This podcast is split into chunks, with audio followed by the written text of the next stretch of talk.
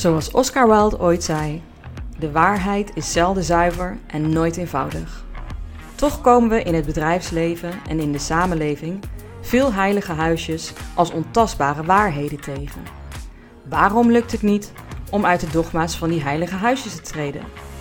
Directieadviseur en organisatiefilosoof Sia Atteredian bespreekt in elke aflevering zo'n heilig huisje en zet het in een ander licht. Kan het toch anders?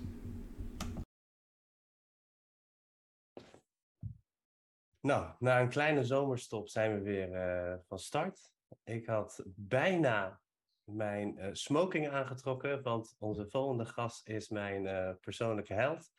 En niet omdat hij een hoogleraar is, want daar hebben we al veel van gehad. Ook niet omdat hij Denker des Vaderlands is, want daar hebben we ook al eerder als gast gehad. Paul is wat mij betreft een van de mooiste denkers van Nederland. Paul van Tongeren is, was hoogleraar wijsgerige ethiek in Nijmegen, Leiden en Leuven. Is de huidige Denker des Vaderlands. Hij publiceerde meer dan uh, tien boeken op basis van zijn grote interesse in de praktische filosofie van Aristoteles en het denken van Friedrich Nietzsche.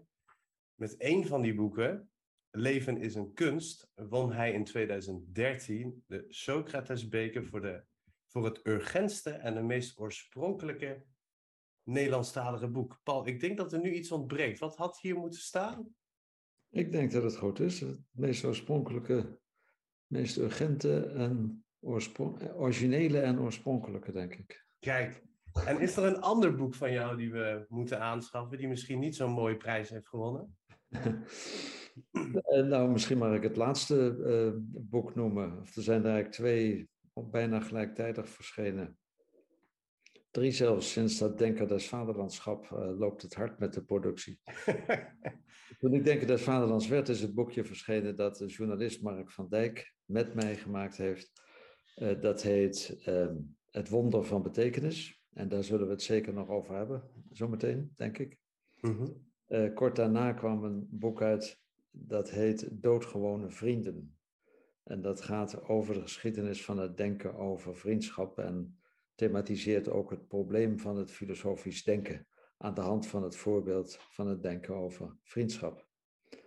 En uh, kort daarna verscheen een nieuwe editie van het boek over het Europese nihilisme, de thematiek van het nihilisme bij Nietzsche.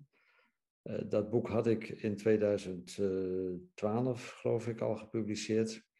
Heeft erg veel respons gekregen in Nederland, maar ook in het buitenland, want het was vertaald in het Engels. En uh, toen heb ik dat nog een keer willen herwerken, omdat ik dankzij al die kritiek, dan zie je ook het voordeel van publiceren uh, en de, de, commentaren die je dan krijgt. Um, ik denk dat ik op een enkel puntje mijn these wat heb bijgesteld, maar vooral heb ik duidelijker gezien welke stukken ik beter moet uitleggen, welke stukken hmm. waar ik duidelijker kon maken wat ik eigenlijk bedoelde. En uh, dat heb ik in die nieuwe editie gedaan en dat is een paar maanden geleden uitgekomen. Dus drie nieuwe boeken in het afgelopen jaar, dat is toch mooi. Nou, ik ben op dit moment heel langzaam, want ik ben dyslectisch, maar heel langzaam doodgewone vriend aan het lezen. Hm. En wat mij het meeste aansprak was, ik denk toch de introductie. Uh, daarin uh, vertel je een aantal dingen over filosofen en de filosofie. Uh, die ik misschien in andere taal wel gehoord had, maar niet zo pakkend. En hier zullen we misschien straks ook op terugkomen. Je, je citeert ergens Heidegger die zegt dat uh, wetenschap denkt niet. Hè, wetenschappers denken wellicht wel, maar wetenschap denkt niet. Dat brengt mij bij jouw heilige huisje. Eh, zou je die zelf willen toelichten? Ja, maar het heilige huisje wat ik uh, gekozen heb is, het draait allemaal om de feiten. En ik koos dat dan als heilig huisje, omdat een heilig huisje iets is waar je tegenaan schopt, wat je probeert omver te schoppen. En uh, dat, dat, probeer, dat wil ik graag doen. Um, en daarvoor kan ik die uitspraak van Heidegger goed als uitgangspunt gebruiken, denk ik. Uh, Heidegger zegt, die wetenschap denkt niet, de wetenschap denkt niet. En hoewel dat vaak verstaan is als een soort uh, aanval of, of een neerbuigende mening over de wetenschap. En is dat zeker niet het geval, denk ik, maar het is een poging om het onderscheid duidelijk te maken tussen wetenschap en filosofie. En ik denk zelf dat dat heel erg belangrijk is, dat onderscheid. En, en dat is belangrijk omdat als we dat onderscheid niet maken, de filosofie zich net als de wetenschap gaat gedragen en dan misschien allerlei wetenswaarders kan verzamelen en kan melden, maar zou ophouden te denken. En, en dus het, gaat mij er vooral om, om die activiteit van het denken uh, naar voren te halen. Kijk, wat, wat, wat Heidegger zegt is, niet dat wetenschappers niet denken, je gaf het al aan, wetenschappers denken wel degelijk, zoals filosofen overigens ook soms wel dingen weten. Maar bij de filosoof gaat het niet om wat hij weet, maar gaat het om het denken. En bij de wetenschapper gaat het uiteindelijk niet om het denken, maar gaat het om wat hij weet. Nu, dat vraagt erom die twee, weten en denken, nader te onderscheiden.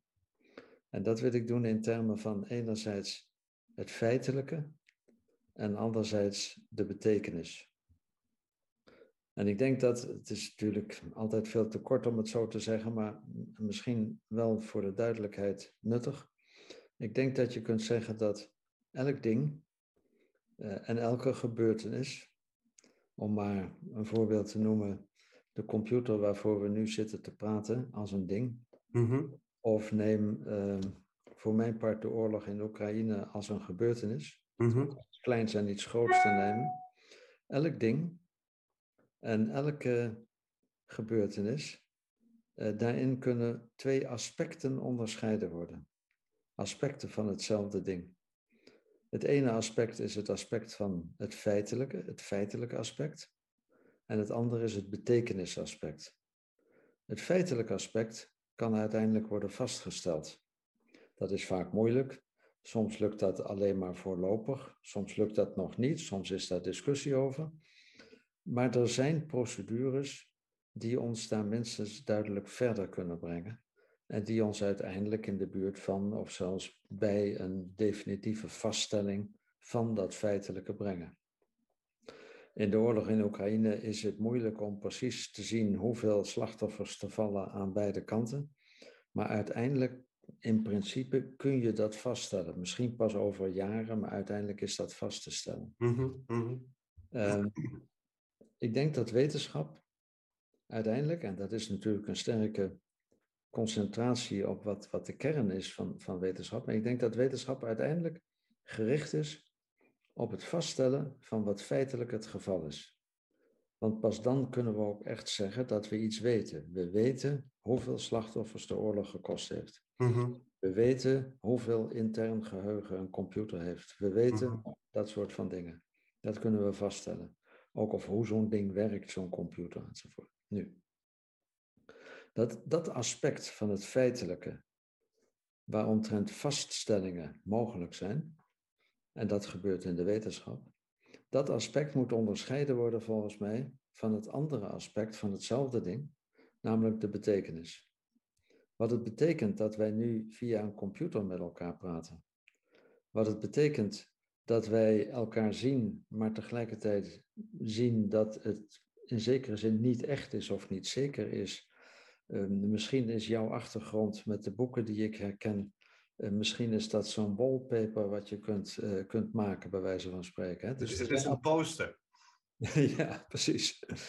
Uh, um, dus de, de, die vraag wat dat eigenlijk betekent, die vraag is om te onderscheiden van, want we zouden eventueel een of andere test kunnen doen om te kijken of het zo'n poster of zo'n wallpaper is of, of dat het echt is. Dan kunnen we dat vaststellen. Maar wat het betekent dat ik dat niet weet, dat is een andere zaak. Nu, ja. hetzelfde geldt voor de oorlog in Oekraïne en opnieuw dus voor alle dingen en voor alle uh, gebeurtenissen. Al die dingen en gebeurtenissen hebben altijd die twee aspecten. En dat aspect ja. van de betekenis, dat kan niet, daaromtrent kan niks vastgesteld worden. Dat wil zeggen, ik kan wel vaststellen wat jouw mening daarover is, maar ik kan niet vaststellen wat de betekenis is. Mm-hmm. Ik kan niet vaststellen of jouw mening omtrent de betekenis van de oorlog in Oekraïne, of die klopt of niet. Daar is nooit een definitieve vaststelling mogelijk. Het enige wat... Dit doet mij op een uh, komische wijze ja. denken aan uh, het moment dat ik uit de. ik was adviseur bij een gerenommeerd adviesbureau, maar op het moment dat ik besloten had om even ehm, op wereldreis te gaan en daarna filosofie te studeren, zat ik bij iemand aan tafel en die, een, stevige adviseur, coach met heel veel ervaring.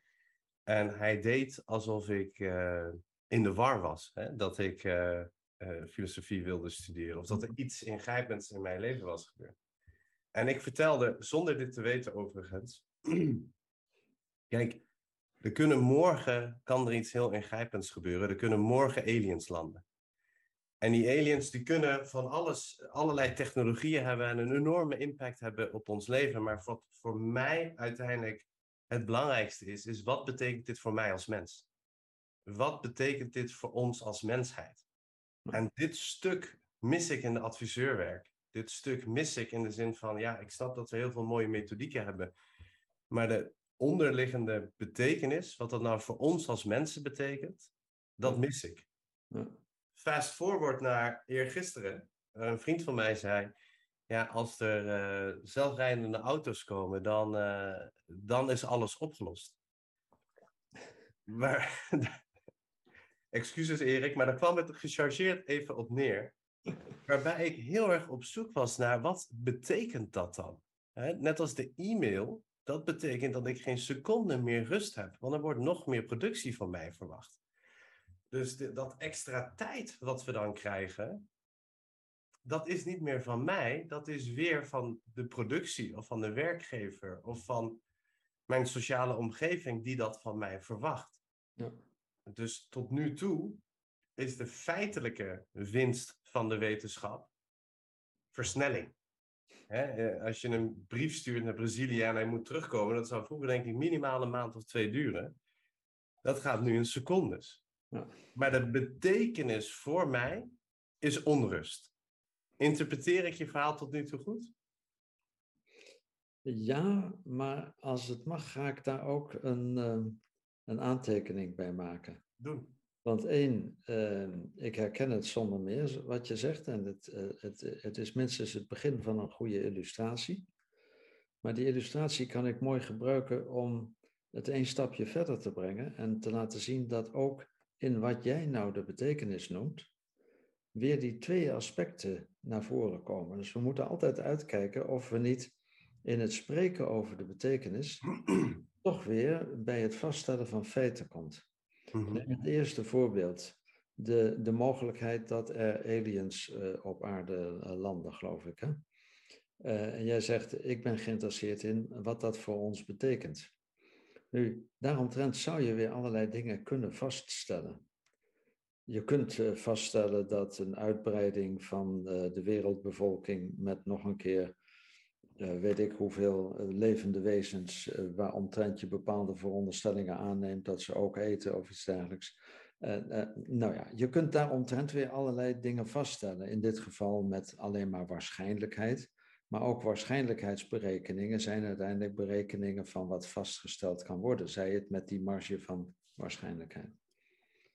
Ehm, en eh, op die manier ga je over de betekenis spreken weer op de wijze dat je die vertaalt naar wat feitelijk kan worden vastgesteld. Eens. Hetzelfde geldt uh, voor het voorbeeld wat je gaf over die, uh, die, die snelheid die, die de techniek mogelijk maakt, of die zelfrijdende auto's die alle problemen zouden oplossen enzovoort.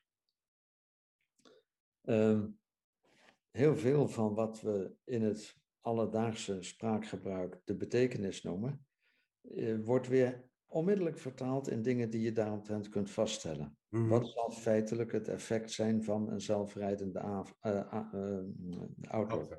Of wat is feitelijk het, het, het effect van de versnelling van de communicatie? Daarover kunnen sociale wetenschappers allerlei dingen onderzoeken en uiteindelijk vaststellen. Mhm, mhm. Wat ik bedoel met betekenis is iets wat überhaupt niet vastgesteld zal kunnen worden met geen mhm. enkele wetenschap. En dan gaat het uiteindelijk, om het even in de kern en onvermijdelijk dan weer te simpel aan te duiden, dan gaat het onvermijdelijk uiteindelijk om de vraag: is dat goed dat de zaak zo versneld wordt of niet? Mhm, mhm. Is het goed? Is het, is het van belang? Is het een bedreiging voor ons als er aliens komen of niet? Nu, uiteindelijk gaat het daar dus om kwesties waarvan je kunt zeggen: jij denkt misschien dat het goed is dat er zoiets gebeurt, maar ik denk dat daar nog wel de nodige aantekeningen bij gemaakt kunnen worden. Mhm, En eigenlijk gaat het, mhm. met andere woorden, om een waardering. Onze meningen over de betekenis van de dingen zijn uiteindelijk waarderingen die wij hebben. Waarderingen waarin wij taxeren, ehm, kwalificeren, eh, normeren. Dat zijn allemaal wijzen van waarderen, zou je kunnen zeggen. En dat Mhm. doen we onvermijdelijk in termen van voorstellen.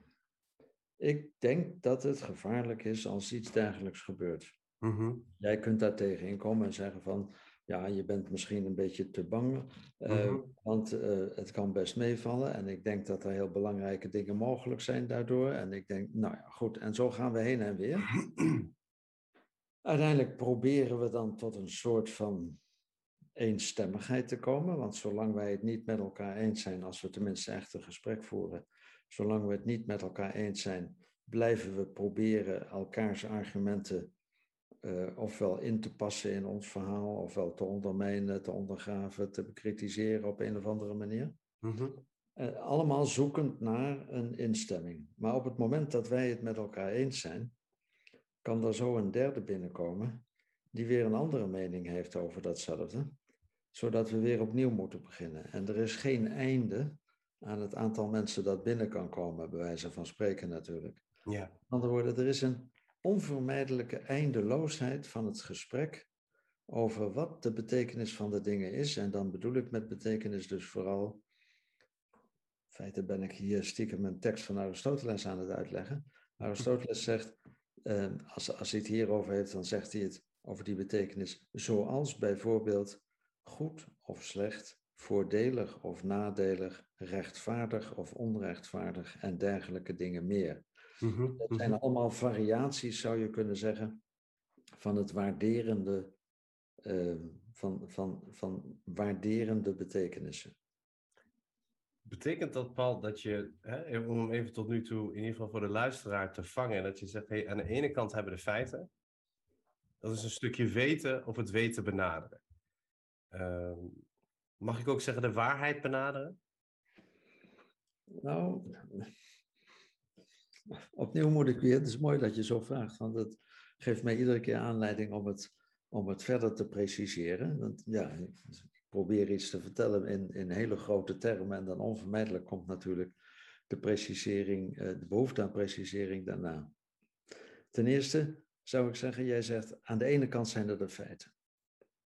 Ik, zeg dat het, ik denk dat het heel belangrijk is om te voorkomen dat je feiten en betekenissen van elkaar scheidt. Mhm, Het gaat om een onderscheid en dat is iets anders dan een scheiding. mhm, Mijn these zou zijn dat er geen feiten bestaan zonder betekenissen, omdat het slechts twee aspecten zijn. Dat wil zeggen twee kanten die zichtbaar worden vanuit verschillende perspectieven. mhm, Dat is een aspect. Een aspect is, is dat stuk wat je ziet als je in een bepaalde hoek staat. Eh, dus als je in, in de hoek van het denken staat, dan zie je het aspect van de betekenis. Als je in de hoek van het weten staat, dan zie je het aspect van het feitelijke. Mhm, Het zijn twee aspecten, twee kanten van wat in concreto een gebeurtenis is, waar het ene en het andere aspect in bij elkaar horen.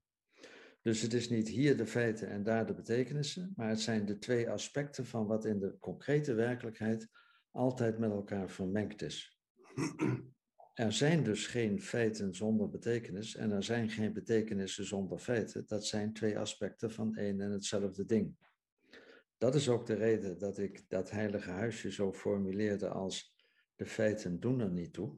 Of nee, het draait allemaal om de feiten. Ik zou dat willen omdraaien en te zeggen, de feiten zijn niet van betekenis.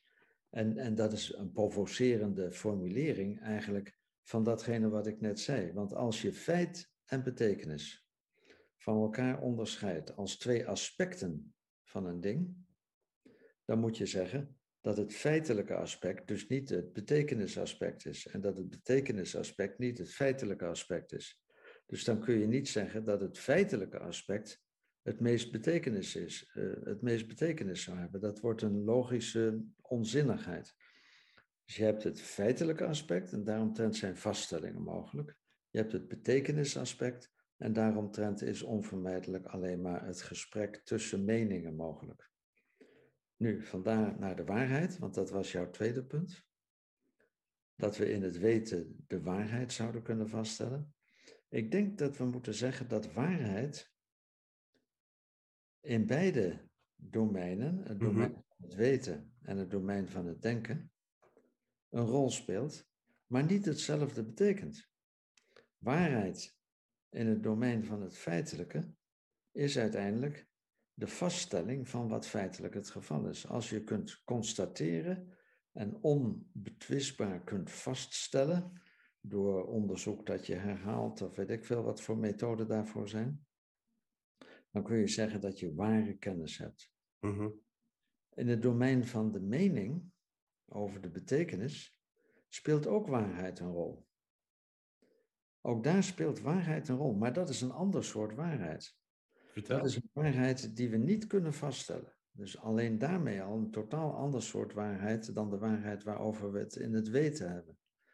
Maar er speelt wel degelijk een soort waarheid een rol in ons gesprek, waarin wij meningen over de betekenis eh, uitwisselen en met elkaar in gesprek brengen. Want als jij nu iets uh, zou zeggen over, uh, nou neem maar jouw voorbeeld weer van de zelfrijdende auto's lossen alle problemen op. Stel dat niet jouw vriend, maar jou dat, jij dat gezegd zou hebben. Mm en ik ga daar tegen en, en zeg tegen jou, nou, ik denk dat dat echt niet klopt. Dat dan alle problemen opgelost zijn. Dat die, die, opmerking, ik denk dat jouw mening daarover niet klopt. Mm -hmm, Dat betekent dat ik aanneem dat jij met die mening bedoelt iets te zeggen wat waar is. En dat ik nu probeer, moet gaan proberen om duidelijk te maken waarom ik denk dat jij je vergist. Mm -hmm, Je kunt je maar vergissen in je mening. Het is maar in principe mogelijk dat jij op enig moment zegt van ja, inderdaad, dat is eigenlijk dat is een dwaze mening of zo. Dat is maar mogelijk als je met die mening een waarheidspretentie hebt. Als je pretendeert dat jouw mening waar is, Pas dan kun je ontdekken dat je je vergist hebt. Mm Pas dan kun je ontdekken dat je iets kunt leren van de argumenten die een ander met een andere mening naar voren brengt. Pas dan kun je ontdekken dat er nog iets te bespreken is, dat je het nog, doordat je het nog niet met elkaar eens bent, dat je nog iets moet doen. Mm Het is allemaal maar mogelijk doordat wij een claim hebben, een pretentie hebben van waarheid in onze mening. Maar dat is niet de waarheid die uiteindelijk vastgesteld kan worden, geconstateerd zoals dat in het weten kan. Dat is een waarheid die onvermijdelijk gezocht wordt en noodzakelijkerwijs nooit gevonden wordt, omdat de betekenis niet van de orde van het vaststelbare is. De betekenis is niet van de orde van het feitelijke, zodat het vastgesteld zou kunnen worden. Tijd. we zoeken hier naar een waarheid maar een ander soort van waarheid. Maar ook in het domein van de betekenis is wel degelijk sprake van waarheid. En daarmee suggereer je ook dat er in de wereld van betekenis ook verschil van kwaliteit is. Dat niet al het mening even waard is. Nee, nee, nee, zeker niet. Ja. Alleen er is, geen, er is geen toets mogelijk, zoals dat in de wereld van het weten tot op zekere hoogte mogelijk is, waarin je een waar je een, een, een theorie naast de werkelijkheid kunt leggen. Dat is allemaal een beetje grof gezegd, want er zijn andere waarheidstheorieën ook, maar waarin je een soort toets kunt mhm, mhm. naast een theoretische eh, eh, claim kunt leggen en gewoon kunt uitproberen of het klopt of niet. Dat lukt bij de meningen niet op dezelfde manier. Kijk, ik neem even als voorbeeld voor die beide werelden uh, even Einstein. Hè? Dus Einstein theoretiseert over de feiten dat, uh, tijdens de oorlog doen we daar experimenten over. Komen we erachter, nou, het is toch een goede waarheidsbenadering. Hè? En later is dat falsificeerbaar. In het denken en betekenis geven, moet ik dan denken aan Socrates. Die in, in dialoog probeert aan te geven van, hé, hey, de betekenis die jij nu eraan geeft, die is van minder kwaliteit dan de betekenis die, die hij dan hè, en met de pen van Plato uiteindelijk eraan geeft. Is, is, dat, wat je, is dat het onderscheid?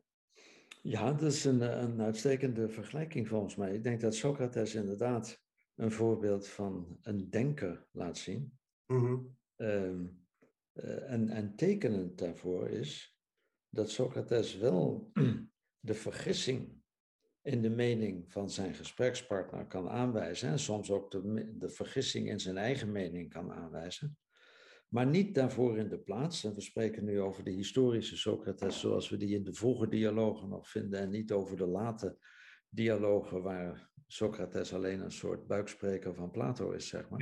Ja, ja. Uh, maar uh, Socrates zal in die vroege dialogen, dus waar we zoveel mogelijk de historische Socrates vinden, uh, niet daarvoor in de plaats een definitieve ware mening geven.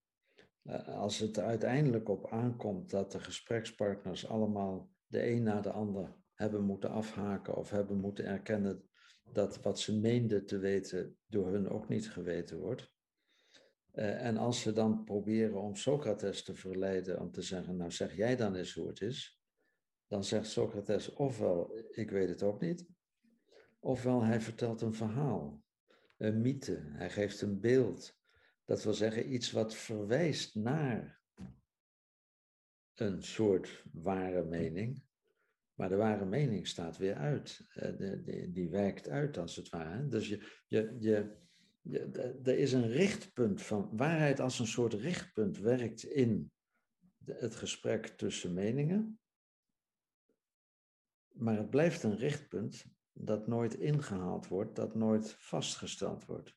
Want wat zou het ook zijn? Hebben we het bijvoorbeeld over, nou ja, de oorlog in Oekraïne maar weer.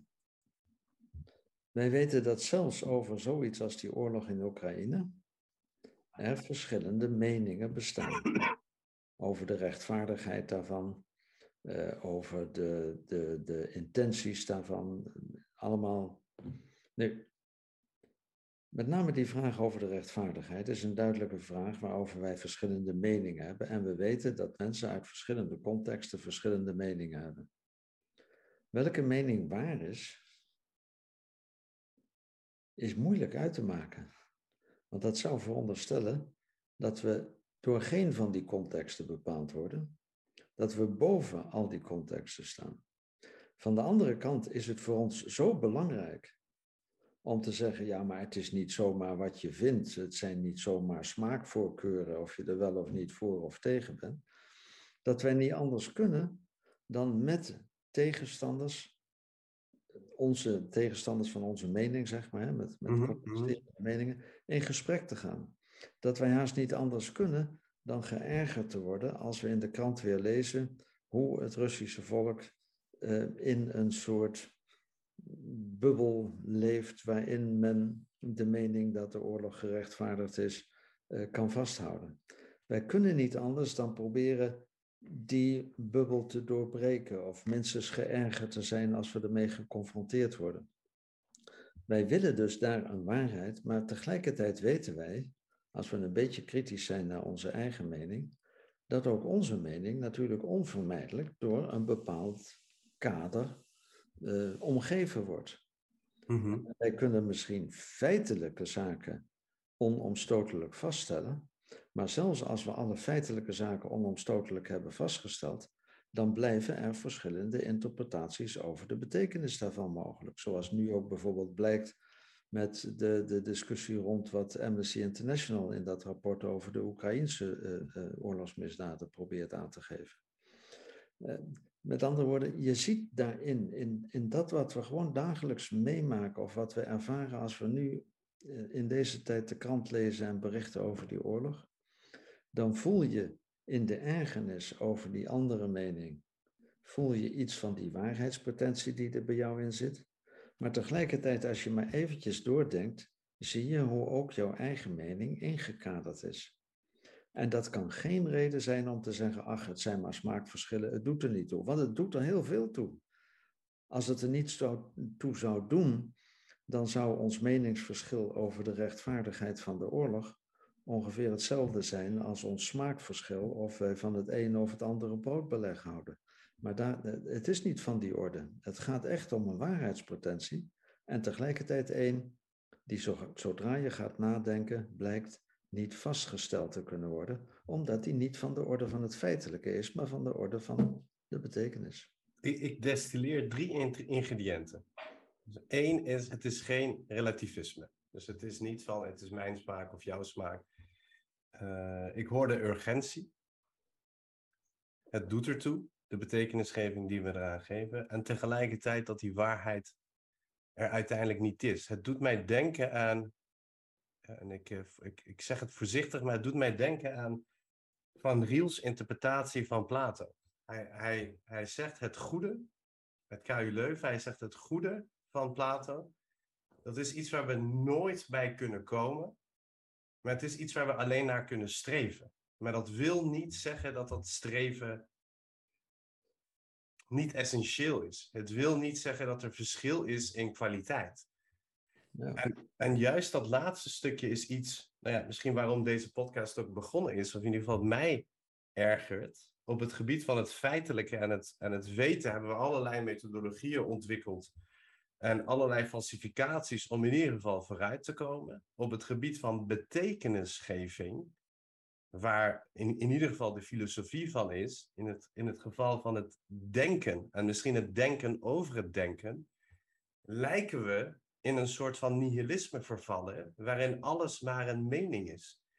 Dus ik, ik moet dan even denken aan, nou ik moet denken aan heel veel dingen in organisaties, maar ik, ik, ik blijf toch even bij jouw voorbeeld dat de oorlog in Oekraïne niet bestaat en dat die gefilmd is, dat is ook een mening die je, die je vaak ziet, zelfs met cameraproducties eraan toe. Ik weet niet of je ze gezien hebt. Of dat de aarde plat is, uh, of dat mensen van een andere huidskleur tot meer agressie geneigd zijn. Uh, of dat, nou, ga zo maar door. En ik heb het niet over 100 jaar geleden. Ik heb het over dingen die de afgelopen twee jaar de revue zijn gepasseerd. Dit zijn toch betekenisgevingen waarvan ik denk van ja, maar ja, dat is leuk als mening, maar dit is absoluut niet relatief. En dan komt direct de vraag, maar ja, hoezo staat jouw mening dan boven mijn mening? Daar heb ik ook geen antwoord op. Maar dat er verschil is in kwaliteit en dat we daar naar horen te kijken, ik denk dat dat iets is waar we uh, vandaag de dag in ieder geval de maatschappij grote behoefte aan is. Ja, nu, um, ik ben het helemaal eens met wat je zegt, maar het geeft mij opnieuw aanleiding om op een bepaald paar punten het misschien nog wat verder ook te verduidelijken. Want de voorbeelden die je geeft, voorbeelden van de complotdenkers of de, ik weet niet hoe ze allemaal aangeduid kunnen worden, een of ander soort van wappies, zeg maar. Uh, laat een heel interessant fenomeen zien, volgens mij. Uh, meningen, zeg jij, dat uh, de oorlog in de Oekraïne een gefilmde hoax is. Meningen dat de aarde niet rond, maar uh, plat zou zijn.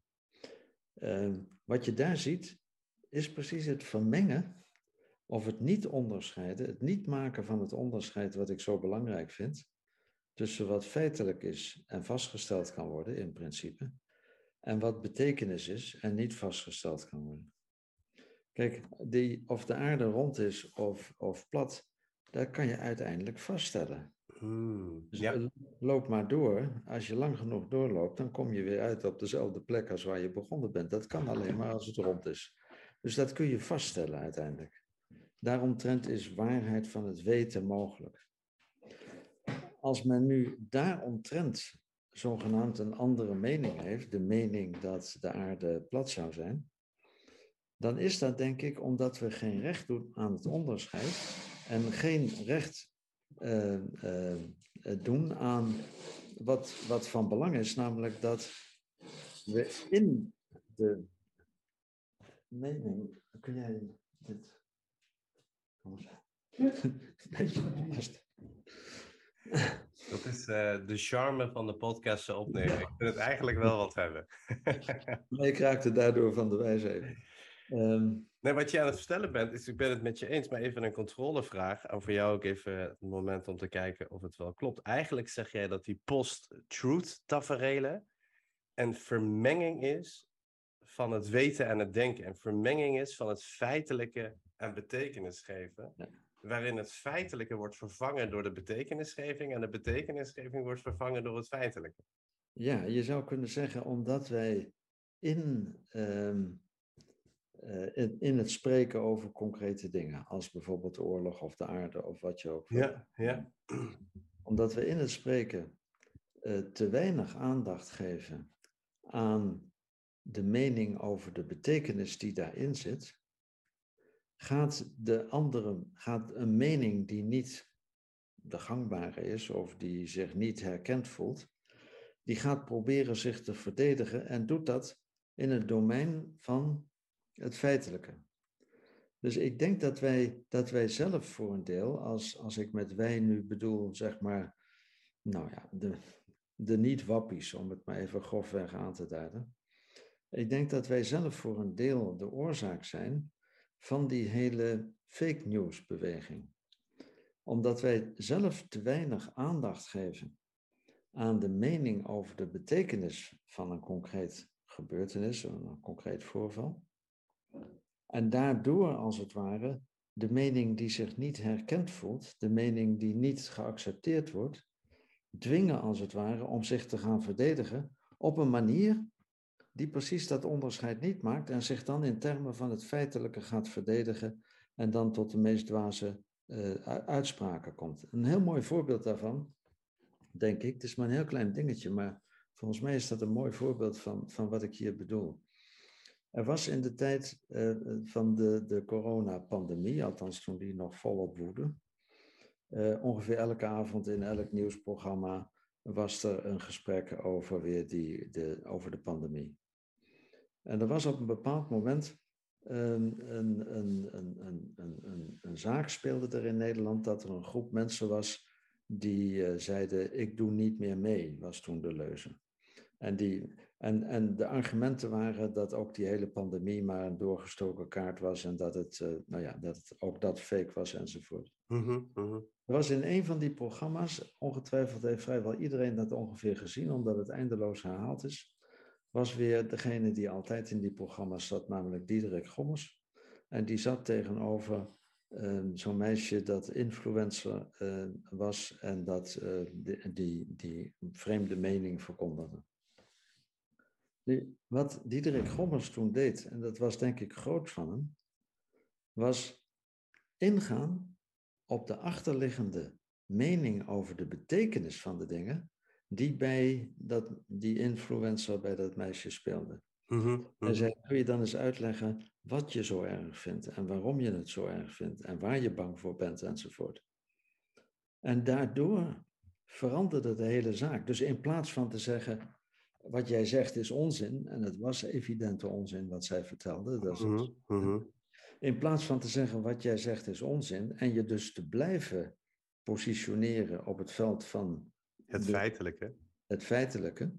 En daardoor het misverstand alleen maar te continueren. En ook het verzet weer te continueren. In plaats daarvan ging hij terug naar dat domein van de betekenis en de mening daarover. En er ontstond een gesprek. En er ontstond, de, de, daar is een vervolg uit, uitgekomen, wat duidelijk ook maakt hoe, hoe heilzaam de, de effecten daarvan waren. Hetzelfde speelt volgens mij nu met de boerenprotesten. Mm dat mhm. zijn allemaal schijndiscussies, omdat ze zich bezighouden met of er wel of niet zoveel stikstof is en of wel of niet uh, stikstof uh, een bepaald effect op de natuur heeft enzovoort. Als we meer aandacht zouden besteden aan waarom we iets eigenlijk slecht vinden of goed vinden, rechtvaardig of onrechtvaardig enzovoort, en dus het domein van de betekenis, mhm. de mening over de betekenis serieus nemen, dan zouden we dat soort schijndiscussies van fake news enzovoort, denk ik, voor een belangrijk deel kunnen vermijden. En we zouden de vervreemding uh, die bij de mensen plaatsvindt, of het nou corona is, zonnebrandcrème of de boerenacties, uh, daarin zouden we elkaar ook veel meer kunnen vinden. Want de vervreemding die ontstaat nu voornamelijk ook, daar, eh, ik neem maar een gek voorbeeld, dat de boeren eigenlijk zeggen, we mochten heel lang investeren, we mochten heel lang uitbreiden, dat werd allemaal ondersteund en nu mag het opeens niet. Ja. En ik denk dat dat de essentie is van het verhaal, dat dit onrechtvaardig is. Wat ik ook volledig begrijp. Hè? En, en ik denk, naarmate ze in een hoek worden geduwd, zullen ze ook waarheidclaims doen over het feitelijke wat dan niet klopt. Hè? En daar raken we elkaar echt kwijt. Maar het feit dat ik een bepaalde verwachting mag hebben van een overheid die mij alles belooft en van allerlei banken die mij daarin ondersteunen.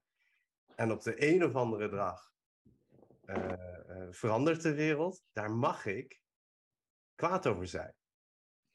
Je zei, eh, als ik daar even op mag, mag wijzen, al, al is het maar als illustratie van hoe moeilijk het is om dat onderscheid consequent te blijven maken. Ja. Zij, het feit dat ik een bepaalde verwachting mag hebben enzovoort. Dus je ging met een feitelijkheid uh, de, de positie van de mening over de betekenis presenteren. Het is ontzettend moeilijk. Ik zeg dat niet om je, om je te corrigeren, maar ik zeg dat om aan te geven hoe, hoe moeilijk het is. Want ik merk dat in, in wat ik zelf zeg ook heel vaak. Om, om dat onderscheid consequent te blijven maken. Dat is zo moeilijk, voor een belangrijk deel omdat wij, omdat wij ons hebben laten opsluiten bijna in de wereld van het weten en de betekenis. De grote uh, bloei van de wetenschap heeft ook tot stand gebracht dat het wetenschappelijke denken bijna het enige denken uh, aan het worden is. Dat wil zeggen dat eh, en nou zeg ik het zelf verkeerd, als ik weten en denken zo uit elkaar wil halen. zo, zo streng hoeft het, uh, hoeft het wat mij betreft niet, Paul. Maar het is, het, dus, wij, wij zijn zo doordrongen van een wetenschappelijke houding, dat we zelfs als we op het domein van de meningen en de betekenis ons ophouden, heel snel geneigd zijn om in termen van feitelijkheden te spreken, van wat ja. feitelijk constateerbaar is. En zo. En ook het wetenschappelijke is denk ik doordrongen van het wetenschappelijke denken. Want in het wetenschappelijke mis je soms ook uh, het denken over het wetenschappelijke. En wat ik daarmee bedoel is, er komt iedere week een of andere onderzoek, psychologisch onderzoek uit. Uh, over zo werkt de mens, of zo werkt het uh, met geluk. En wat je niet meer ziet, is dat nou ja, ik, ik verzin even de getallen, dat is er wel op, op na te lezen, maar dat bijna al het wetenschappelijk onderzoek, dus laat ik zeggen 90% van het wetenschappelijk onderzoek op 10% van de uh, bevolking is gedaan. Dus dat bijna al het wetenschappelijk onderzoek op westerse studenten is gedaan. En het denken dat dit misschien voor iemand van in, van in een leeftijd van een jaar of 60 of in een Afrikaanse cultuur niet geldt, dat mis je dan ook in de wetenschap. Ja, zo gauw je die percentages gaat noemen, spreek je ook weer de taal van het weten. Want dat is wat gemeten kan worden, geteld kan worden enzovoort. Maar ik, ik denk dat ik het met jou eens ben als, als jij ook herkent, als ik het zo herformuleer, dat in wetenschappelijk onderzoek natuurlijk altijd, onvermijdelijk altijd ook, denken geïmpliceerd is. Bijvoorbeeld al doordat een wetenschapper een bepaald onderwerp, een bepaald onderzoek zo interessant vindt, zo belangrijk vindt, dat hij daar zijn tijd aan gaat besteden. Belangrijk, uh, relevant zijn betekenissen, waarover we van mening kunnen verschillen. Nu, als je je interesse leidend laat zijn, en dat doen we in de wetenschap, in je onderzoek, dan zit er op die manier dus denken, dan zitten er op die manier meningen over de relevantie van, van iets in. En het is denk ik van het allergrootste belang inderdaad dat we ons dat realiseren. Dat wij, dat wij onze meningen over de betekenis van bepaald soort onderzoek leidend laten zijn voor het onderzoek, terwijl we die meningen over de betekenis daarvan niet wetenschappelijk, niet onderzoeksmatig, niet in termen van feitelijkheden die vastgesteld kunnen worden, kunnen, kunnen rechtvaardigen.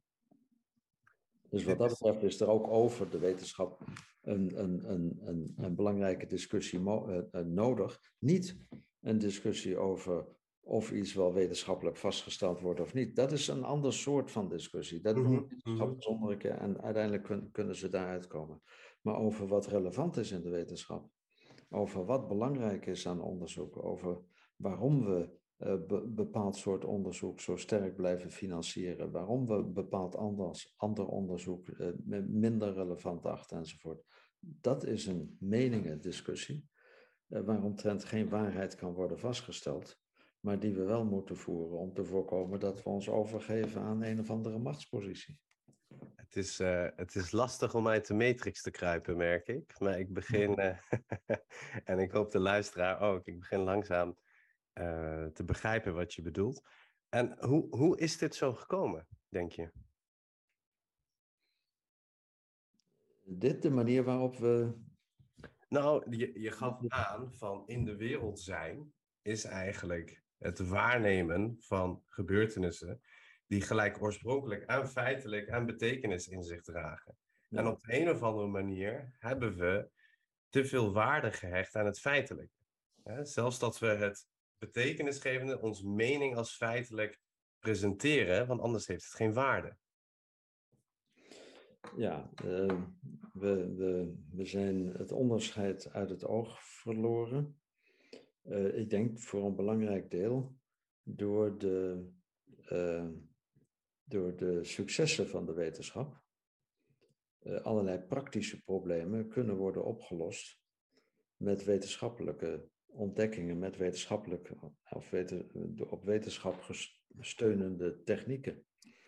Eh, en het grote het grote machtsvertoon van de wetenschap, ik bedoel dat in positieve zin, het is, ze vermag heel veel, ehm, heeft die manier van weten, die manier van met waarheid omgaan, als het ware gemakkelijk tot de ene manier gemaakt. Dat is één ding. En tweede is, ehm, ja, de keerzijde daarvan, eh, het omgaan met meningen, het omgaan met betekenis en met meningen over de betekenis, interpretaties van betekenis, eh, heeft altijd het nadeel dat je van meet af aan al weet dat je er niet uitkomt. Hm. En dat je zelfs moet zeggen, als we eruit komen in de zin van als wij het met elkaar eens zijn, eh, dan moeten we oppassen dat we eh, niet gaan denken dat het ook de waarheid is. Want het betekent alleen maar dat wij het met elkaar eens zijn. Maar elke nieuwe gesprekspartner zou weer er tegenin kunnen gaan. Nu, dat betekent dat dat denken, als onderscheiden van weten, dat dat denken impliceert een omgaan met on- onzekerheid. En omgaan met onzekerheid is waarschijnlijk ook psychologisch iets wat we niet graag doen. Dus de mens is gericht op onzekerheidsreductie, zou je kunnen zeggen. Mhm. Dat doen we voor een deel door, de, door het, eh, het denken en spreken over betekenissen dan maar te vervangen door een weten van feitelijkheden. Eh, maar daarmee vergeten we iets heel belangrijks. Je ziet het bijvoorbeeld heel sterk in, misschien is dat een mooie illustratie. Het is echt een, als illustratie. Elke organisatie heeft tegenwoordig iets aan kwaliteitszorg en Mhm. instrumenten om, om aan de kwaliteit te werken. En als je gaat kijken naar wat er dan gebeurt, dan zie je dat men voortdurend zoekt naar manieren om te meten wat het effect is van die Mhm. maatregelen die men doorvoert. Maar meten kun je alleen wat kwantiteit heeft. Meten en kwantiteit horen bij elkaar, onvermijdelijk. Dus als je kwaliteit gaat proberen te verbeteren op zo'n manier dat je de effecten kunt meten, dan denk je misschien dat je het over kwaliteit hebt, maar je hebt het over kwantiteit. Dus, en, en van, ik geef het voorbeeld ook omdat het zo begrijpelijk is. Want wie gaat nou investeren in kwaliteitszorg als je niet kunt meten of het effect heeft? Het is heel begrijpelijk dat we zoeken naar meetbare effecten, maar het is tegelijkertijd een beetje merkwaardig dat we dan moeten vaststellen eigenlijk dat we de kwaliteit precies vergeten door de manier waarop we het willen meten. Het, eh, ik, ik ga een poging doen om mijn eigen, eigen vraag te beantwoorden. En ik wil jou vragen om weer heel kritisch mee te denken. Ja. Om te kijken of dat, eh, of dat, of dat hout snijdt. Ehm, kijk, dat onderscheid wat je maakt. We missen daarin, wat mij betreft, de kwaliteit van het denken. Dus dat niet alle denken gelijkwaardig is. vanuit het postmodernisme of, of een gelijkwaardige samenleving, neigen we, in ieder geval in de moderne samenleving, om te zeggen van ja, we zijn in ons denken ook gelijkwaardig. In het weten mogen we ongelijkwaardig zijn, maar in het denken niet. Dit komt, gok ik, dat is een hypothese, vanuit het denken van Descartes, die aangeeft dat ieder claire distinct, helder en onderscheiden denken. Nu laat ik jouw dualisme los en stap ik even een andere in. Dat helder en onderscheiden denken, dat daar de waarheid en het wetenschappelijke en het waardevolle zit. En in het ervaren, daar zit eigenlijk het idee confus, daar zit eigenlijk het verwarde, daar zit eigenlijk het dierlijke. En het wetenschappelijk denken en het moderne denken is toch ook wel voor een deel door Descartes gevormd, maar je merkt dat het waardevolle bij het wetenschappelijke, bij het feitelijke is terechtgekomen. Daarmee lijkt in verdrongenheid gekomen te zijn dat er ook verschillende niveaus van denken en betekenis geven zijn. Waar het bij Socrates nog wel helder was.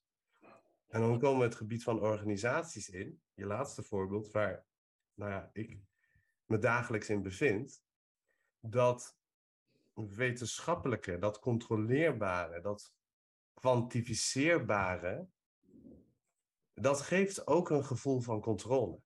En dat gevoel van controle werkt twee kanten op. Het geeft mij een gevoel van controle, van ik ben het goed aan het doen.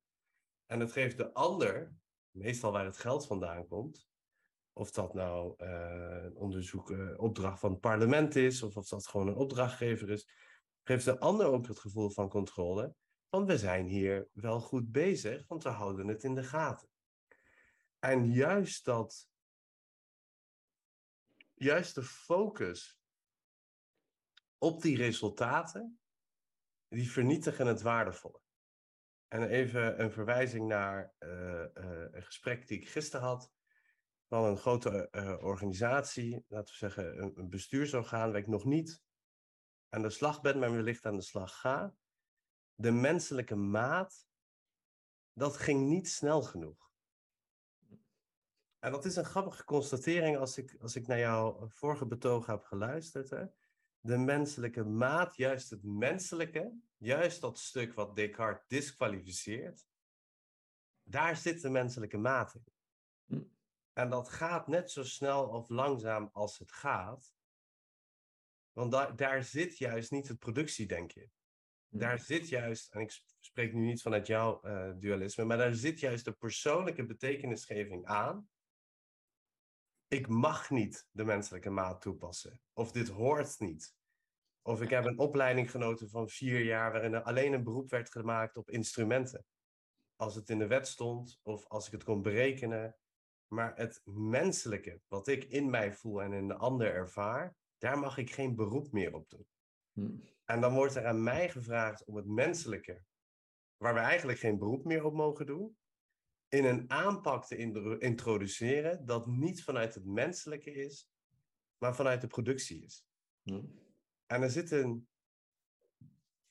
nou ja, ik noem het dan maar een idiote rationaliteit in, waarin het waardevolle en het instrumentele met elkaar worden vermengd. Hm.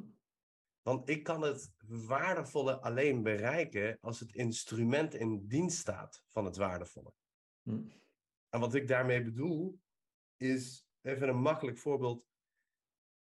Bruto binnenlands product heeft geen waarde aan zich. Het zegt niks over mijn geluk of over jouw geluk of hoe het in Nederland gaat. Maar zo wordt het steeds meer gepresenteerd. Dus dan staat het waardevolle in dienst van het instrument. Ja, nee, inderdaad. Ehm, en, en je ziet aan dat voorbeeld ook hoe, hoe moeilijk het is om daarvan af te komen. Want uh, je kunt daar weer onderzoek op loslaten en dat kan laten zien dat de tevredenheid uh, toeneemt naarmate het uh, bruto binnenlands product ook toeneemt. Dat een bepaald um, um, de indruk van gelukkig te zijn toeneemt in de mate dat het bruto binnenlands product toeneemt. Ik weet niet of dat helemaal zo is, maar dat zou best kunnen. Het is niet voor niks dat Denemarken en Nederland, geloof ik, bij de gelukkigste landen horen. Uh, en dat zal ongetwijfeld iets te maken hebben ook met, met de welvaart. Maar wat je dan meet, is opnieuw alleen maar kwantiteit. Je meet de hoeveelheden positieve responsen op een bepaalde vraag, bij wijze van spreken. Wat je niet meet, is de vraag, maar is dat ook echt waardevol, dat geluksgevoel? Wat is de waarde eigenlijk van dat geluksgevoel? En over die vraag kun je geen onderzoek doen, kun je alleen maar nadenken. Of kun je geen feitelijk onderzoek doen, maar kun je alleen maar het gespreksonderzoek doen. Kun je de confrontatie van de interpretaties uh, uh, uh, ontwikkelen. Ja. Ik wil nog één ding daar, daarbij zeggen, omdat je zo sterk inzette op de, op de these meningen zijn niet gelijkwaardig. Ook meningen dus bijvoorbeeld over wat waardevol is en of een bepaald geluksgevoel inderdaad nou het waardevolle geluksgevoel is enzovoort. Ik denk inderdaad dat je moet zeggen, meningen zijn niet gelijkwaardig.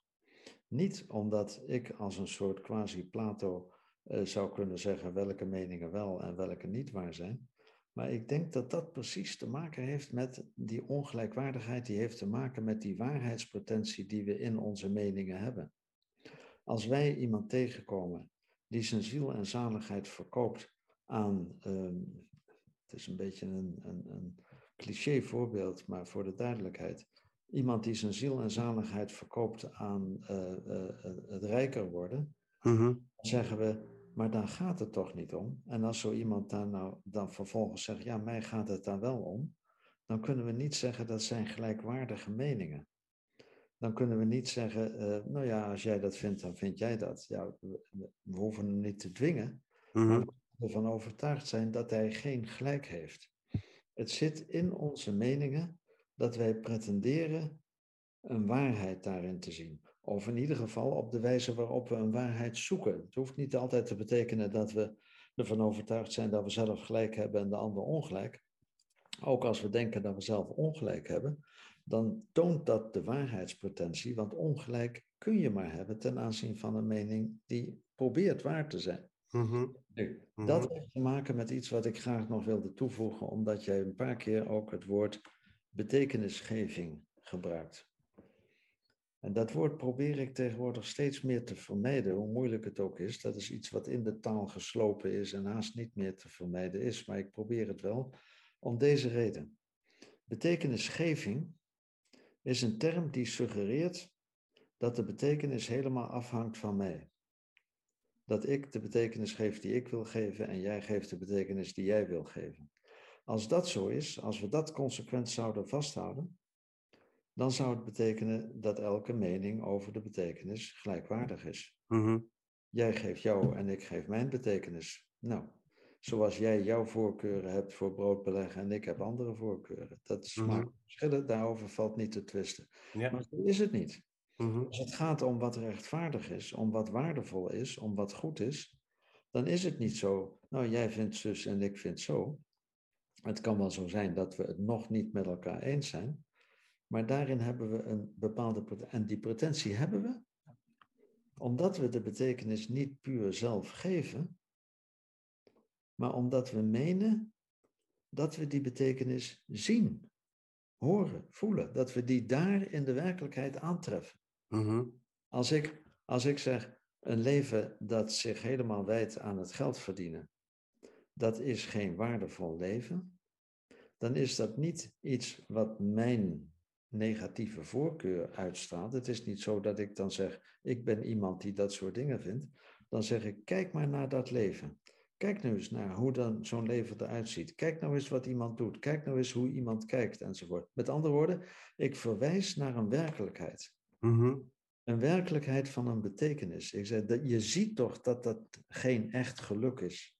Nu, op die manier geef ik niet de betekenis, maar ik interpreteer de betekenis die ik zie. Zelfs als wij zeggen, het is toch mooi weer vandaag, dan verzin ik niet, dan geef ik niet de betekenis aan die blauwe lucht van mooi weer, maar ik zie mooi weer. Want als iemand nu binnenkomt en zegt van nee hoor, ik vind het heel, heel smerig weer, dan zeg ik, maar kijk nou toch. Kijk nou toch naar de blauwe lucht. Met andere woorden, wij, voordat wij betekenis geven, verstaan wij betekenis. En ik vind dat een heel belangrijk element, eerlijk gezegd. Betekenis wordt in eerste instantie verstaan.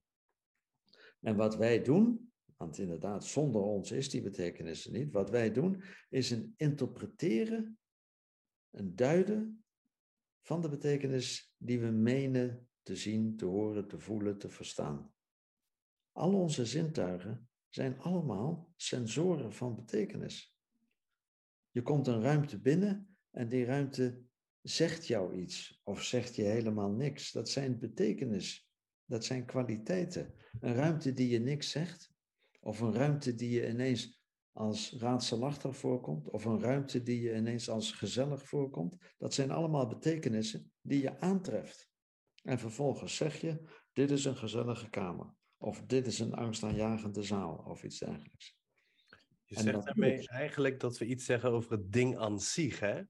En niet per se het ding voor mij.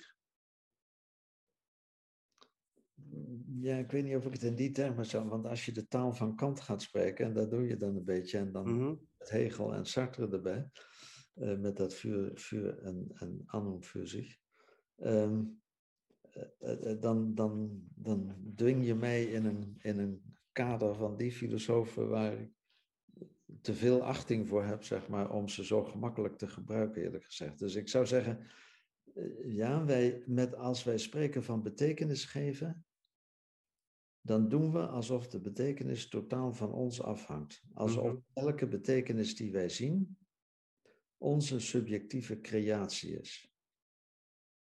En dat, dat, dat is een keerzijde, dat, is, dat zit vast aan een relativisme, onvermijdelijk. Want als het zo is dat de betekenis alleen maar vastzit aan mijn interpretatie, ja, dan, dan eh, zoveel mensen als er zijn, zoveel meningen. Dat zal ook wel, maar die meningen proberen waar te zijn en dus te zeggen, te duiden, datgene wat ze menen te zien in de werkelijkheid, wat ze daar menen te zien. En dit, dit gaf je als reactie op, er is verschil in kwaliteit van meningen.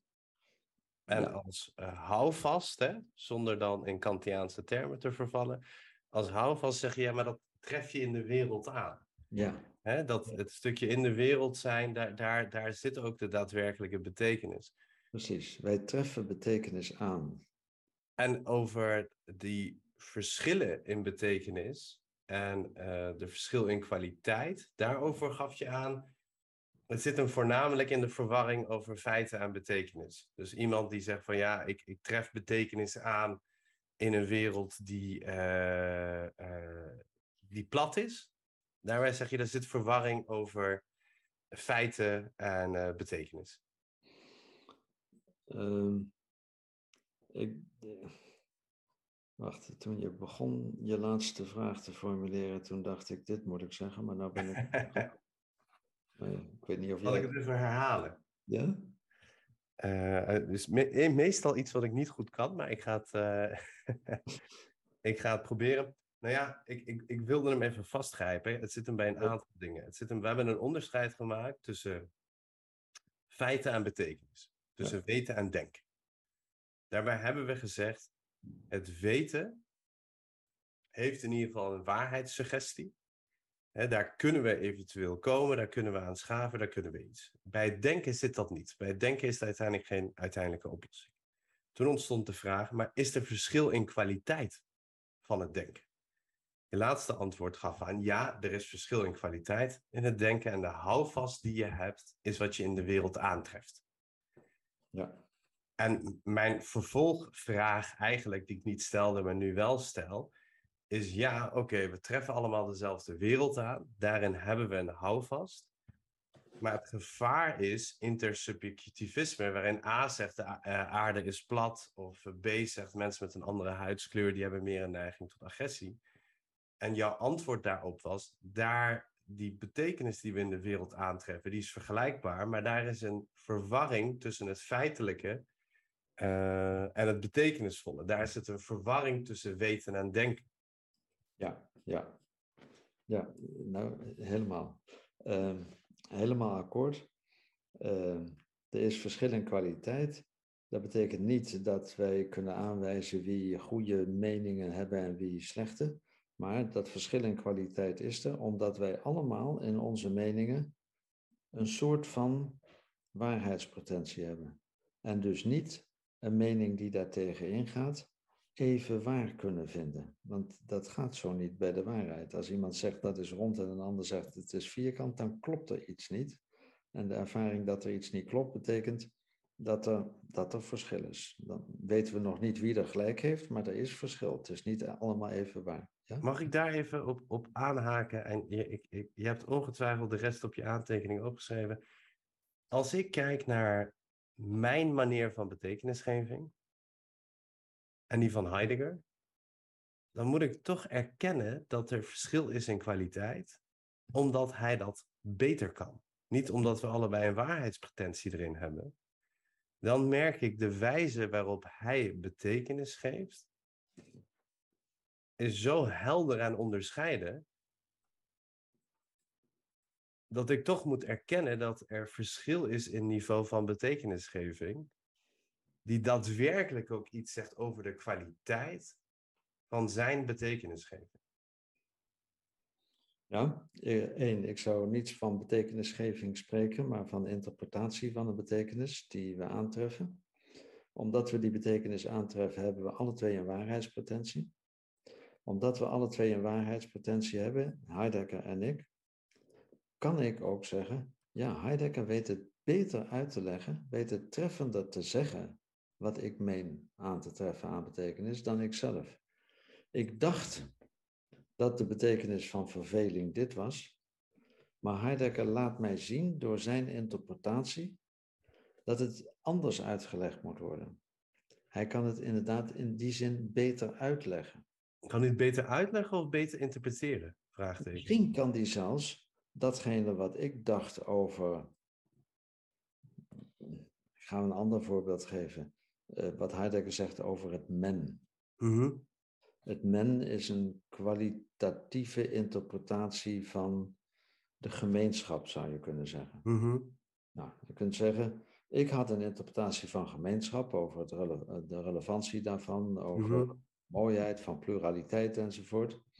En nou lees ik bij Heidegger over het men en ik zie inderdaad dat ik te gemakkelijk over gemeenschap heb nagedacht.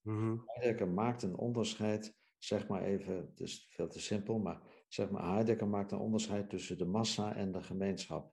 En ik heb die twee als het ware niet voldoende onderscheiden. Dus dankzij Heidegger kan ik nou zien dat er niet zomaar gemeenschap is, maar dat er gemeenschap en massa is en dat dat verschillende dingen zijn. Mhm. Dus de betekenis die ik waarneem in de werkelijkheid, die meende ik adequaat te interpreteren in termen van gemeenschap. Terwijl Heidegger laat zien van nee, je moet beter kijken. Als je scherper kijkt, dan zie je dat je onderscheid moet maken tussen massa en gemeenschap. En dan leer ik inderdaad iets. Waarom leren? Ik kan maar iets leren omdat er een soort van waarheid zoeken in mij is, in mijn mening over de betekenis. Dus inderdaad, er is verschil en soms kun je aanwijzen dat de ene mening beter is dan de ander, omdat die mij iets laat zien wat ik van tevoren niet zag. Zoals iemand mij kunst kan uitleggen op een manier dat ik ineens iets zie in een kunstwerk waar ik van tevoren naar gekeken heb, maar eigenlijk niks mee kon. Doordat iemand het mij uitlegt, zie ik datgene wat ik van tevoren over het hoofd zag, of waar ik niet op gelet had, of wat ik, nou ja, op een of andere manier niet goed gekeken, zeg maar. En Dus- daarmee kunnen we dus concluderen dat er ook een verschil is in kwaliteit van meningen? Vraagteken. Kwaliteit, maar zonder dat je nu kunt zeggen, ah, we hebben Heidegger, nou weten we hoe dat zit. Eens. Of nu hebben we, er is geen vast... Geen uiteindelijke doel, hè? zoals Van Riel, het goede, daar streef je naar, maar daar kun je niet komen. Ik had Heidegger eerder opgeschreven, nu ga ik daar toch op in.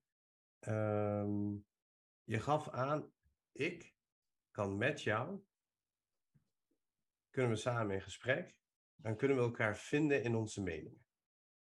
Dus ik en de ander, de tastbare ander, wij kunnen met elkaar in gesprek en dan kunnen we zeggen, we zijn het met elkaar eens. Maar er zijn inderdaad een hoop anderen.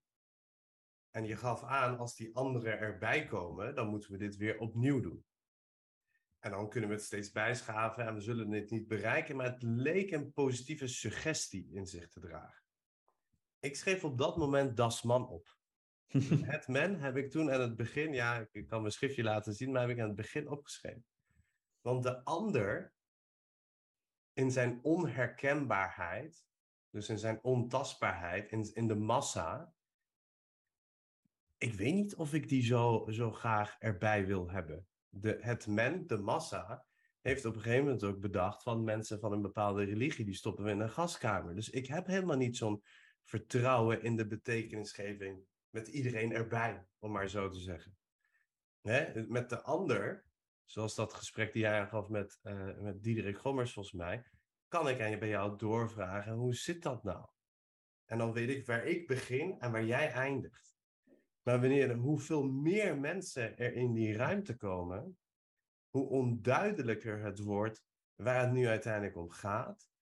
En ik heb geen idee waarom bepaalde films leuk zijn. Ik heb geen idee waarom bepaald gedrag nu bij studenten, verenigingen hip is. Dus dat betekenisgeving met z'n allen, of het denken van de massa, is dusdanig ook oppervlakkig dat ik hem gevaarlijk vind. Dus ik en de ander, waar begin ik en waar begin jij? Dat lukt me nog wel. Maar op het moment dat er een derde bij komt, dat is het begin. Op het moment dat er een derde bij komt, ontstaat er al een systeem. Ontstaat er al een cultuur. Kijk, ja. met organisaties zijn we het altijd over cultuurverandering wat mij betreft, is dat het men. En het men is nu zojuist zo moeilijk te vangen. Als jij, uh, als jij zegt, ik heb helemaal geen behoefte om, uh, ik weet niet of je het letterlijk zo zei, als het niet klopt moet je het zeggen. Als jij zegt, ik heb helemaal geen behoefte om, uh, om met de massa in discussie te gaan. En het interesseert mij niet wat bepaalde groepen zeggen en ik kan eigenlijk niet met, met iedereen en ik wil ook niet met iedereen, want ik weet dat zo gauw ik met, met iedereen in discussie zou moeten, dat het een systeem wordt of iets. En al die uitspraken, wat die ik nou vrijelijk uh, parafraseer uit jouw uh, opmerking, al die uitspraken zijn eigenlijk variaties op, als ik mij daarmee inlaat, dan laat ik mij in met het tegendeel van waar het mij om gaat, namelijk een ware interpretatie van de betekenis die ik waarneem. Ja. Dat betekent. Poging tot. Ja, natuurlijk, altijd een poging tot. Ja. ja. Maar je, je probeert datgene wat jij aan, aan betekenissen waarneemt in de werkelijkheid.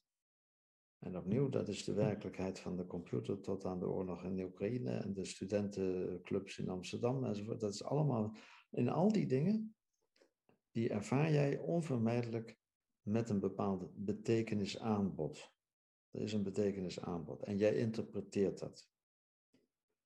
En op een of ander moment wordt een stukje van jouw mening over een betekenis die je aantreft uitgedaagd door de mening van een ander. Uitdagen, dat kan op verschillende manieren gebeuren. Dat kan gebeuren door een vriend die jou zegt van ja, maar wat jij zegt, dat klopt toch niet echt, want kijk nou eens zus of zo. En dan ben je mm geïnteresseerd en ga je erop in. Uitdagen kan ook gebeuren doordat jij in de krant leest wat die uh, onbenullen van het Amsterdamse koor daar geroepen hebben en zegt wat een belachelijk stelletje is dat. Dat is ook een uitdaging. Maar dat is een uitdaging waar je je even snel van afmaakt. Daar ga ik mij niet mee bemoeien. Ik ga mij niet verlagen tot dat soort dingen. Maar er zit een uitdaging in. De uitdaging zit erin omdat jij een waarheidspretentie hebt in jouw mening. En natuurlijk, elk mens is beperkt en je zegt, ja, maar ik ga niet met iedereen in discussie, want sommige mensen kan ik toch niet overtuigen.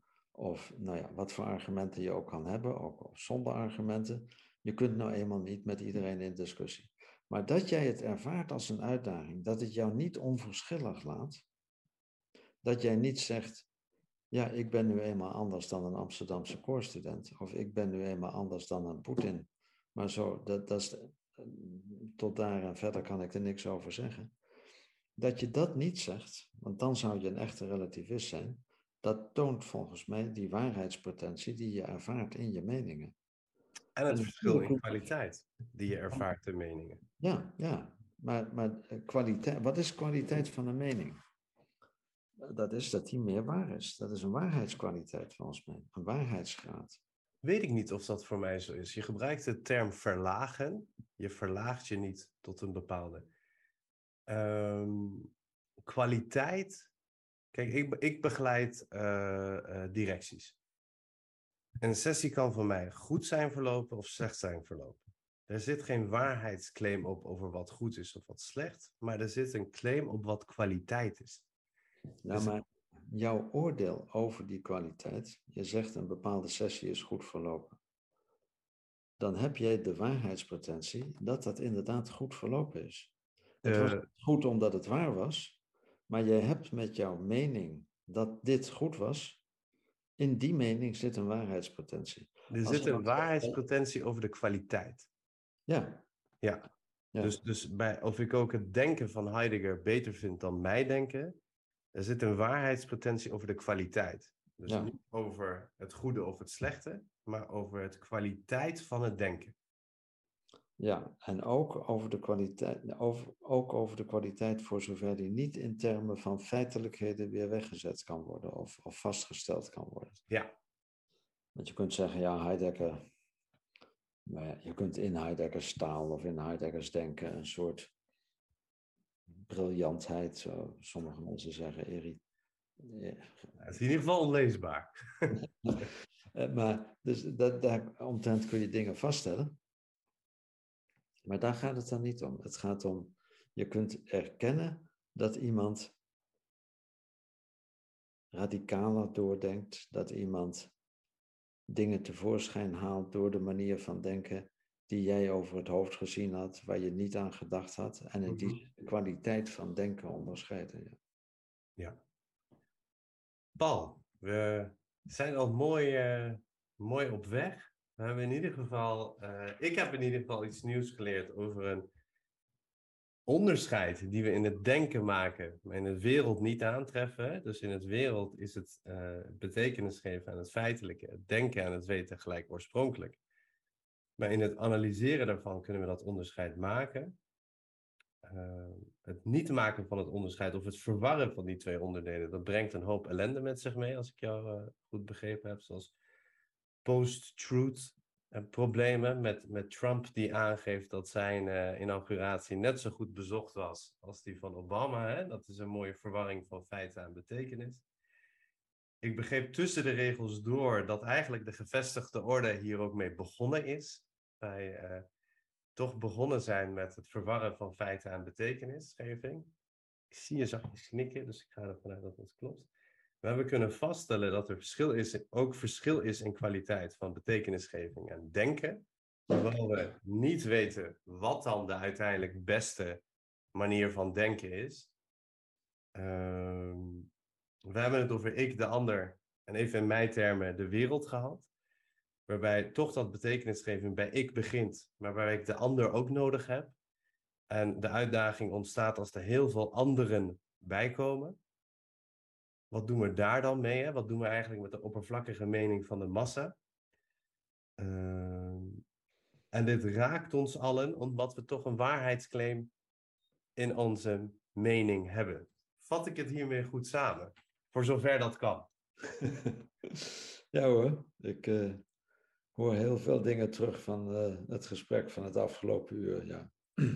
Wil jij nog iets kwijt?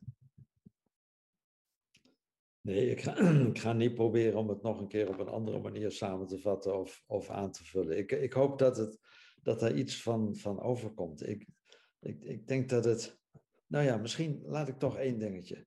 Uh, als, als ik er iets uit moet kiezen wat ik misschien het meest belangrijk acht, dan is dat die, die, die notie betekenis die probeert waarmee ik probeer aan te geven een, een, een, een laag in onze werkelijkheid, die volgens mij van een enorm belang is, die onze menselijkheid pas, pas, pas maakt, pas mogelijk maakt, en die we zo merkwaardig gemakkelijk over het hoofd lijken te zien. Ehm, dat de wereld voor mensen altijd een betekeniswereld is. Dat is iets wonderlijks wat we gemakkelijk over het hoofd zien. En de mooiste illustratie daarvan, laat ik dat tot slot aangeven, uh, heb ik, hebben we in dat boekje Het Wonder van Betekenis aangegeven met een piepklein gedichtje van Kaas Schippers. Wat het heel mooi samenvat en illustreert volgens mij. Kaas Schippers schrijft een gedichtje dat hij noemt De Ontdekking. En ook die titel is van belang. Het gaat hier over een ontdekking. En het gedichtje is ultra kort. Het heeft vier hele korte regeltjes en het gaat als volgt. Als je goed om je heen kijkt, zie je dat alles gekleurd is. Dat is een, een vertaling.